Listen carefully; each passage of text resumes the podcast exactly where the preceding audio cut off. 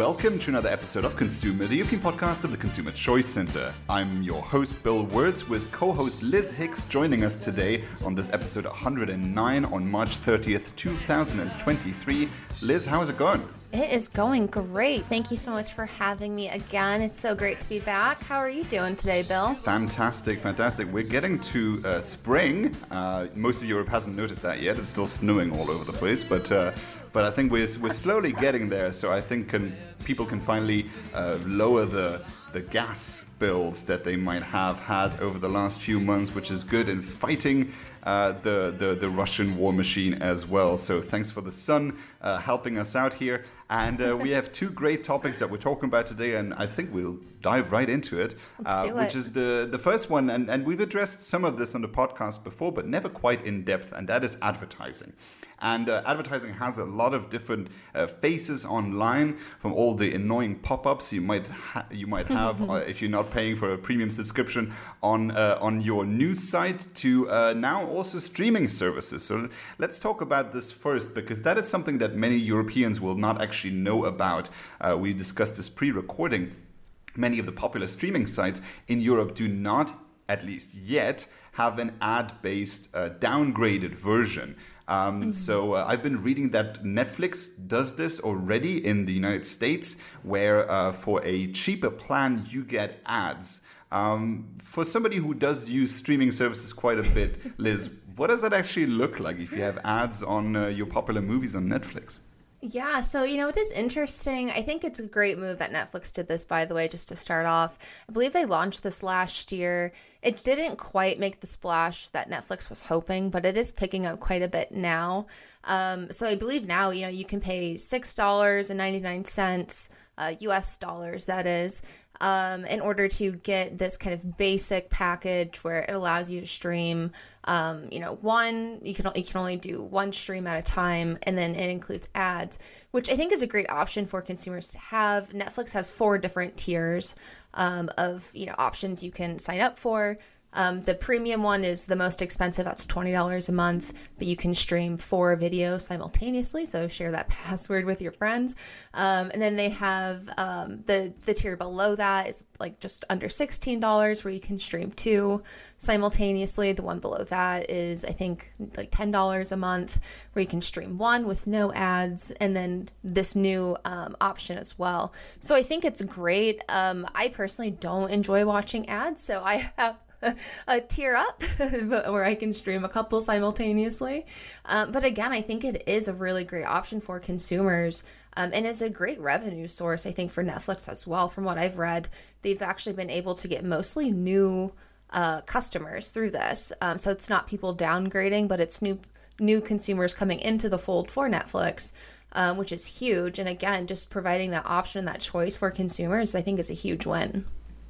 What is interesting to me, because I'm a, I'm a user of Hulu, which is made possible by the use of a VPN, and then I do see the ads, and it's, well, it, it is quite interesting to me because I do get to see what Americans get to see on ads, uh, and American ads are very different to ours. A lot of music, uh, self-composed uh, songs going with the with the, oh, yeah. with the company slogans. Um, but what is call those what, what jingles?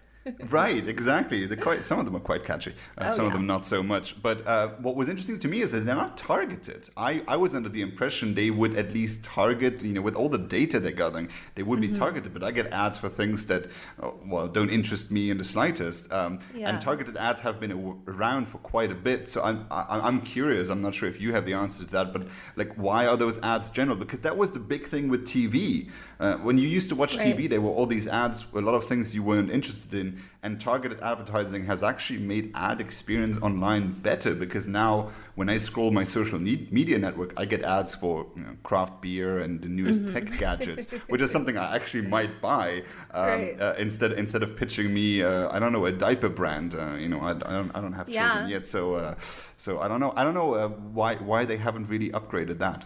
Yeah, it is interesting. So I have Hulu as well, um, and I have it more for the like live aspect. So instead of paying for cable for TV, I just use Hulu Live. Um, so I do see, you know, the commercials and the advertisements through that. Um, sometimes they are targeted based on location. So, like I personally live in Michigan, and so I'll see, especially when it comes towards election time, I do see a lot of you know ads about the different candidates and you know the attack ads and all those fun ones.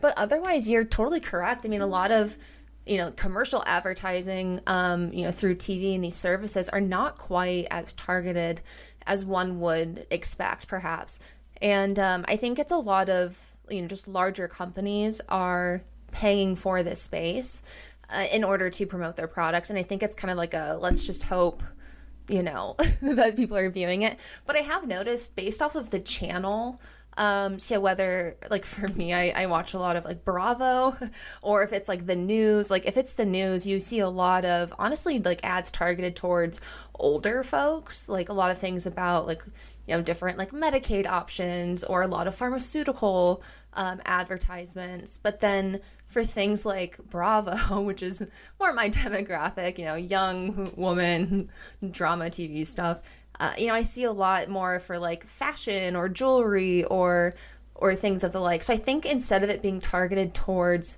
individual accounts, it's targeted more towards you know what type of consumer is watching these types of channels um, but it could get a lot more targeted but then like what you were saying like you know when i'm scrolling through like social media like Instagram, for example, it's so much more targeted. It seems very personalized. You're getting a lot of like craft beer and tech gadgets. I'm getting a lot of like Amazon gadgets that I don't need but end up buying. A lot of dog products of like matching clothes that I can get with my dog. And just like a lot of things like that, which I'm like, great, you guys are nailing it right now. I'm absolutely going to be buying these things. Um, but it's interesting. And I think one thing though that's important to bring up is personally as a consumer i think it's really awesome that we do have targeted ads i think it allows companies to obviously be able to you know advertise more effectively and then as a consumer I, I feel like i get to see a lot more of what i would actually want as opposed to just getting it lost in in the ether of everything else um, but i think it's also important to kind of think about where are they getting this data from we're obviously big proponents of consumer privacy, especially when it comes to data, especially in this digital world. Um, and so, as long as it's being given, you know, voluntarily, consensually, legally, I say let's have all the targeted ads.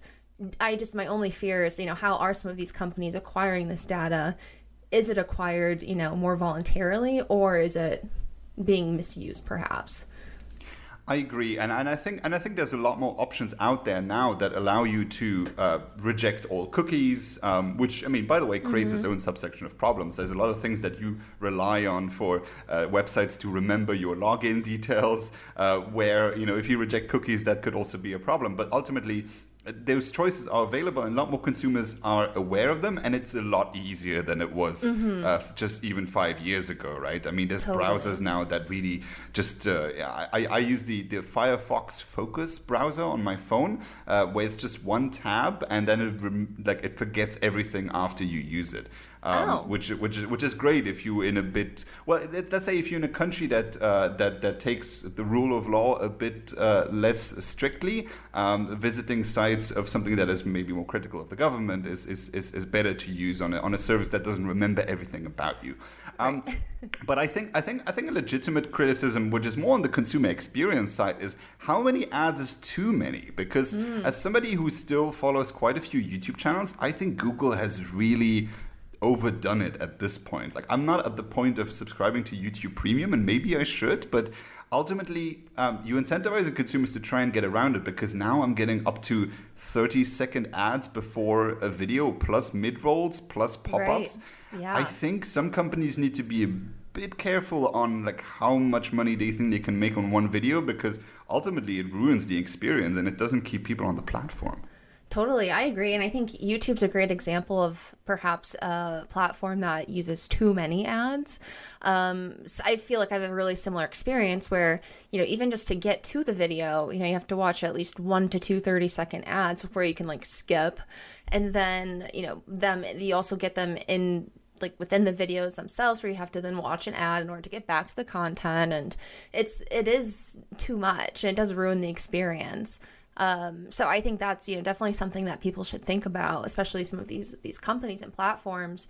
Is if you want people to be consuming this content, and again, I mean that's how they're making money. Well, also off of advertisement, but in order to keep consumers on the platform, you're going to have to enhance the experience for consumers to stay there. My attention span isn't like long enough to keep watching all these ads again and again and again. Um, I know there are different blockers and things that you can download. Um, but I, I don't personally, and also I I also don't have YouTube Premium. I don't think it's quite worth it for me, but uh, but yeah, I think it is something that consumers should consider. And, and, and I think the platforms uh, can can look into options of, of, of, doing this more efficiently. I you know I could imagine something where um, you know through YouTube through a specific channel you could become I mean the, the same way that some some creators use Patreon uh, why not envision yeah. a system by which you be- could become a regular contributor to a channel and they would disable the ads just for that person's videos um, where maybe you will be lower than a YouTube Premium subscription, but you could end up not having to watch the ads on the channel you contributed to. Uh, there's a lot of options out there. Um, and uh, it's important for the companies not to become a bit too greedy because uh, there's al- it's almost like a Laffer curve for for ad revenue there. Yeah. If you if you become a bit too greedy, you might end up having uh, to deal with a few people coming uh, on your on your platform. Um, Definitely. Yeah, so I, I, I wanted to transition into a completely different topic um, to to be mindful of our time here, and that is uh, that is something that whenever you talk about the United States um, one of the number one topics that comes up is healthcare. And this is something we need to discuss uh, more often on, on this yes. platform. And as somebody who's been using healthcare services a bit more recently, uh, mm-hmm. uh, Liz, I wanted to I wanted to bring you in on this because the Europeans' notions on American healthcare is basically uh, people are in a horrible health condition and it's impossible to get any type of services unless you're a very rich person. Um, can you run our listeners down on how healthcare actually works for most people. Um, because what we know is, in most European countries, um, a mandatory system comparable to filling out your taxes. You enter your uh, you enter how much you, you make. This is for, for self employed people, and then they calculate Social Security based on that. It's not optional, um, and you go to your public hospitals, and that's where you get your care. Or mm-hmm. you an employee, and then usually it's it's paid by your employer, and, and it's again usually a government run healthcare system. In the United States, it doesn't work that way. How how do you get healthcare? Yeah, it's a little complicated in the US. There's a few different options um, and how to acquire healthcare. Uh, typically, I mean, the majority of Americans get healthcare through their employer. Um, I, th- I mean, I don't know the exact percentage, but I think it's close to like 85% of the United States uses healthcare through an employer. Um, but if you don't have an employer that offers healthcare as a benefit, most do, some don't. Um, and so if you don't get it through your employer, you can get it through private insurance, um, which there's a ton of different companies and folks that want to insure you want to take your money in this in this area. And then if you don't go through a private entity for example for those that qualify as lower income um, and you know perhaps can't afford private insurance we do have government programs medicaid medicare. One is specifically for the elderly. The other one is targeted more towards lower income folks. Um, so there are different options and you've probably heard of Obamacare, which was quite the controversy back in the day. Um, so, for me personally, I actually have private health insurance um, that I got through the healthcare.gov marketplace. It's like the website that came with Obamacare that you know, they spent like way too much money and time on. It crashed. It actually works really well, which I can't believe I'm saying this, but it's like the one government website that actually is modernized, it seems, and actually functions correctly for the most part. Um, but on there, it's kind of nice because as a consumer, you can go on and, and shop around for what what plan you want. Um, so for us, you know, you pay a premium, which is like your monthly amount that you pay, and then you have your deductible, which is like the amount that you will have to pay in order before essentially it's covered by the rest of your insurance plan. Um, and not everything is covered in an insurance plan, so you have to really read the fine print, which is probably the not great part for consumers here. Is it is a little complicated to know, you know, is it going to cover like your preferred doctor? Are they going to be what's considered in network? Because if they're not in network, you're going to pay a lot more to see that person. Are your like specific medications covered by your plan? If not, you're going to have to pay a much higher price to get those, um, and things of that nature. So it is a little complex, but it is nice to be able to shop around for the different options, um, which I think is great. And then I, the other thing to note too is for those that get insurance through their employer, there's not quite as much choice. It oftentimes an employer here in the U.S. will offer maybe like three to four different plans for you to choose from. Um, and then you just opt into the one that makes the most sense for you, which can work out. Um, but again, if you have like specific needs, it almost is easier to go through private, like totally private, not through your employer, in order to be able to shop around and see what makes the most sense for your family or your financial situation. And the re- and the reason that employers provide healthcare is it because it's a write off for the for the companies? Is, is is that is that the reason? Because I mean, I, ca- I can imagine that maybe not all of the things that you might want from what you can get in coverage from your employer if that's not enough, you might get complementary insurance, which is an additional cost. But why why is this system in, in, in this way in the United States that, that your employer covers you? You know, I'm not entirely well versed on the history of how it got set up through employers, but I do believe that there is a, a, a sort of write off uh, of sorts if you provide this for your um, employees. Um, and I think it, and oftentimes too, so the benefits that employers typically provide to employees would include healthcare, which would also include typically, obviously, like the actual like health side, but then also vision, um, and then dental insurance as well. Um, and then also, it's pretty common that um, employers will offer like retirement plans where they will help contribute to a retirement plan. Usually, it's a 401k. Rarely is it a Roth or, or something that will actually be probably more viable for your retirement. Um, but still, it's still a benefit that they offer sometimes. Um, and so, I do think, yeah, I think part of it is you know just making themselves more attracted on the marketplace towards you know quality and and talented uh, team members to bring on. Um, but also, I think there is a financial incentive for them on the back end as well to provide these things.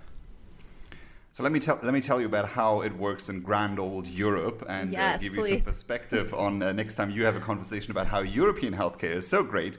Uh, because where I'm from, uh, so healthcare is mandatory; it's completely run by the government. Uh, well, I, I do. I, I, insurance is not completely run by the government. So, um, so I have a I have a mandatory health national health uh, insurance contribution that is not optional in the slightest. Um, however, um, just like you, I have a list of things that are covered and to what extent they are covered, and they're coded in specific ways. So, for instance, I can go to the doctor, and then a lot of patients are not aware of this because they think everything is just covered by the government. Uh, mm-hmm. they, they for instance, one of the things that GPs in my countries do is add something called a DS8, and the DS8 is uh, a code that is if you requested a specific time for your appointment, then they add another 20 euros on your bill, which is not covered by national health insurance. And wow. a lot of consumers don't know about this. So all these codifications um, matter. And what people do is they get complementary health insurance to, in order to cover those things, which are private companies. So private companies um, uh, benefit from uh, the, the, the, exceptions that are that are that are given by uh, by government. So a lot of people do have private health insurance as well. Then we have what is called the European Health Insurance uh, System, which means that for emergency care, if you're in any other EU country, you can get care uh, uh, based on based on your national health insurance contributions.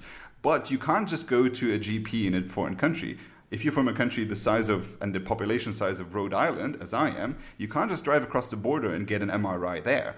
Uh, you might have to wait. I mean, we wait for up to uh, up to up to two months for an MRI, even for something like a wow. broken leg. Um, and wow. then a lot of people pay out of pocket in order to go to a private clinic across the border in Germany. There was actually an entrepreneur in Luxembourg who tried a couple of years ago to create private.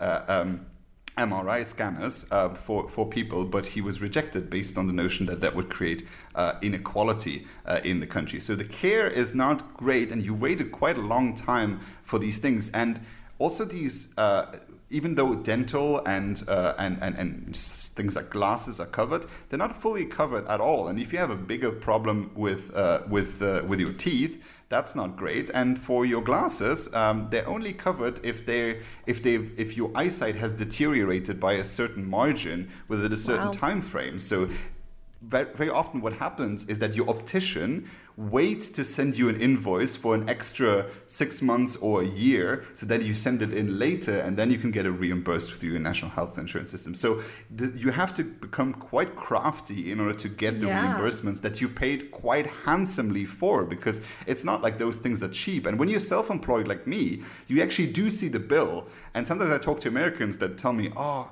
health insurance is so expensive for me. And then I ask them how much they pay, and then I run the numbers. I say, well, that's about what I pay. uh, doctors still want to get paid. Um, yeah. And, and, and you're in an unfortunate reality where we have a lack of doctors because the price caps on reimbursements makes it that if you're a doctor that has, has a specific set of skills and you could charge more for it, there's nothing you can do in most European countries. You have to go abroad in order to work privately because you're capped in how much you can actually charge people for it. And what you end up with is, unfortunately, sometimes but mediocre doctors that just do the bare minimum in order to get to get that insurance money. Um, and, and, I think that's the unfortunate reality. And I think the UK with the NHS has has a specific problem with that.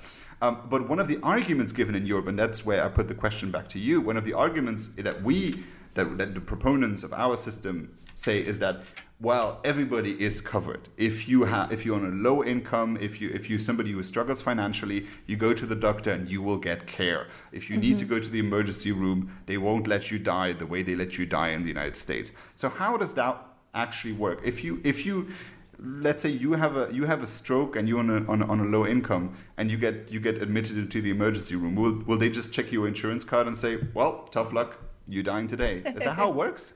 no. so they have to legally do do the same thing essentially as what you described in Europe, where they have to do everything in their ability to save your life.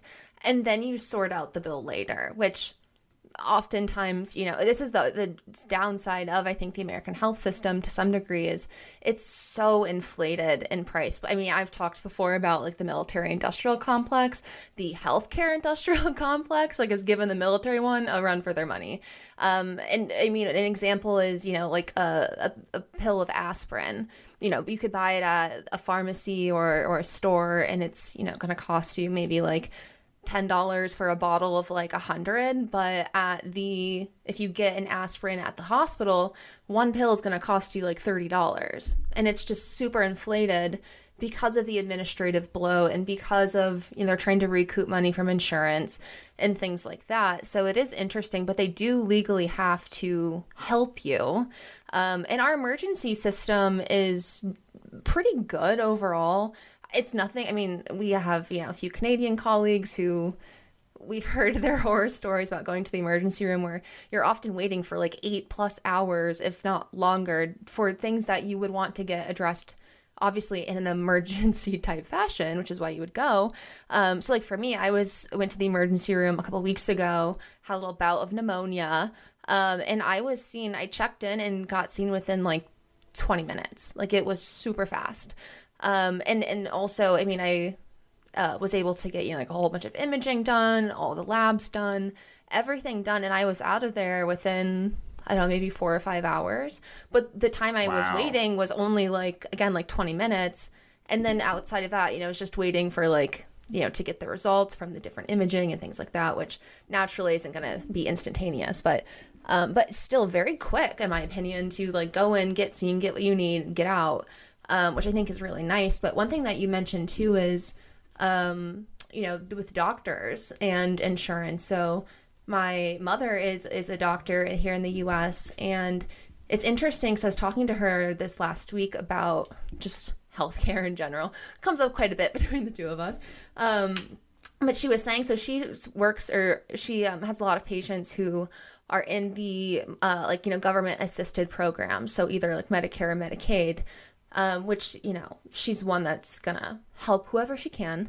Um, but it's interesting because like as a practice, they have to be really conscious about what those costs are because they're not they're essentially losing money on patients who get government assistance which that's not to say that they're not going to serve them they will still you know care for them serve them do what they need um, but they do have to get a little bit more crafty on the back end as to how to lower the cost of some of these items that they would need for these patients. Um, otherwise, they're just losing money. And at the end of the day, you know, I, I believe doctors and, and nurses and everyone in the healthcare system should get paid because they're doing work. But I think, too, there's so much bloat within the system, especially on the insurance side. I mean, that's, I think, where we're seeing a lot of issues.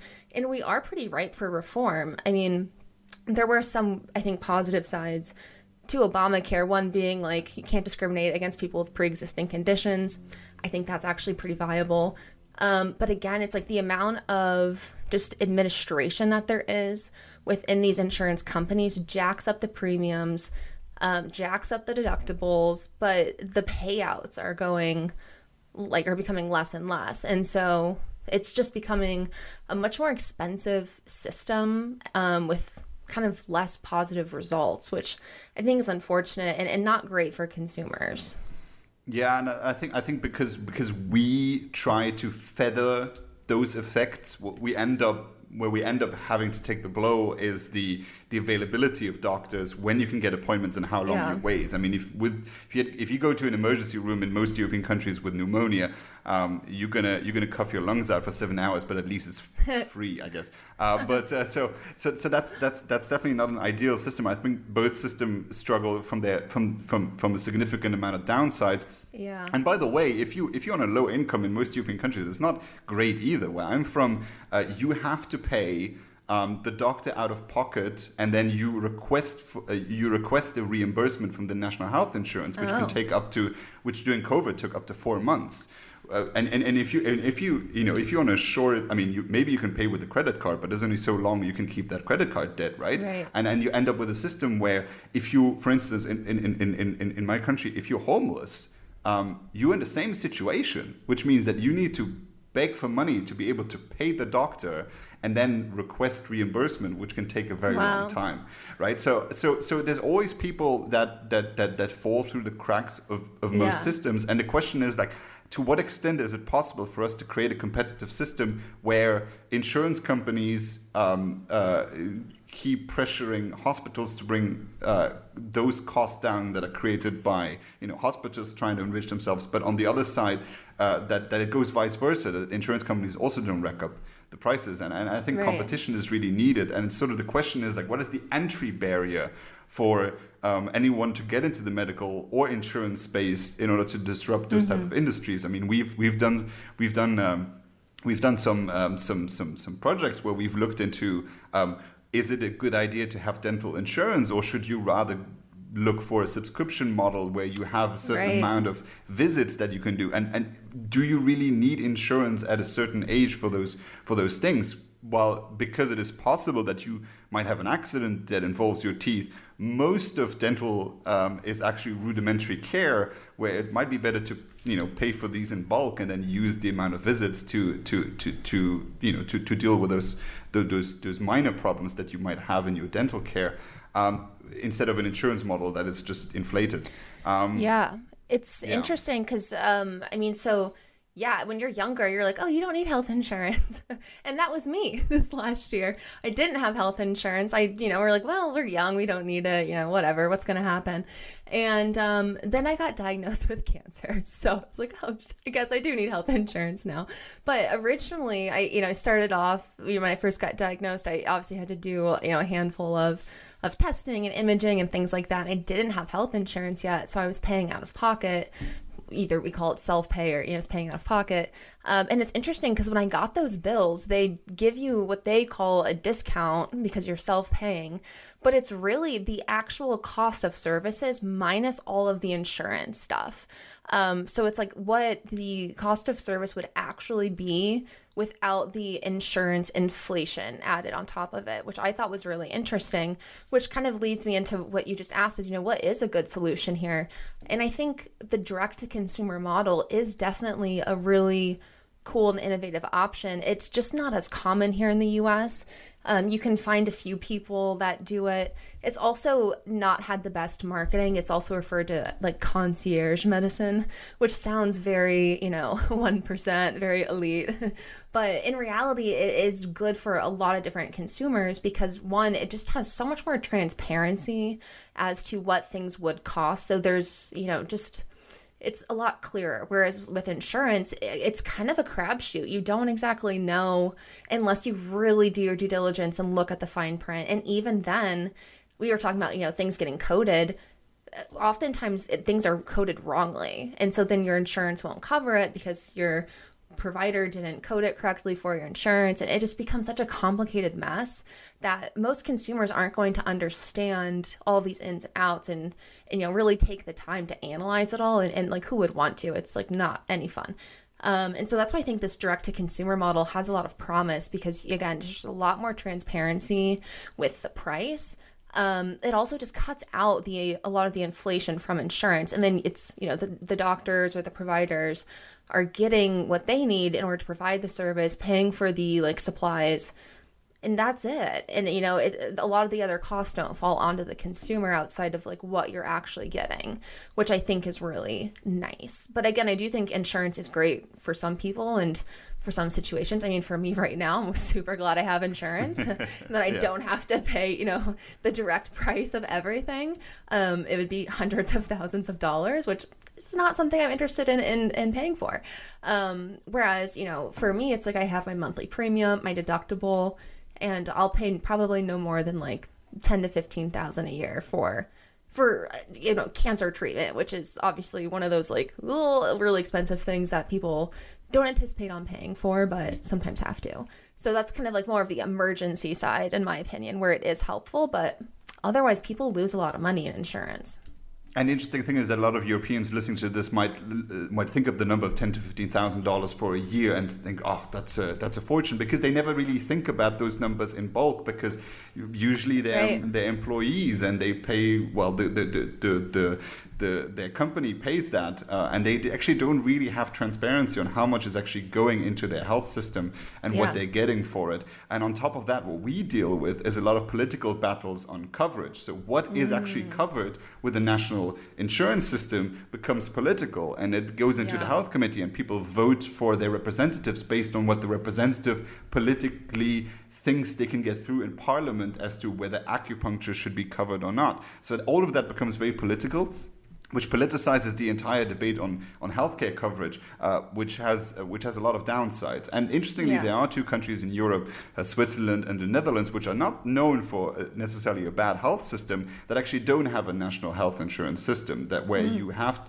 you you are required to be uh, to be insured in, in, in some type of health uh, system, but it is, it is private companies, and where you also have those comparison uh, uh systems online websites yeah. that that offer you different choices. Choices are great, uh, but yes. it's also about a, a, market that allows for as much competition, easy entry for totally. new ideas. Because I think the next idea on how to improve the insurance system and make it cheaper. There's somebody studying at Stanford right now who can who can make it happen, but we should make so. it easy for that person to uh, to, totally. to actually make it happen.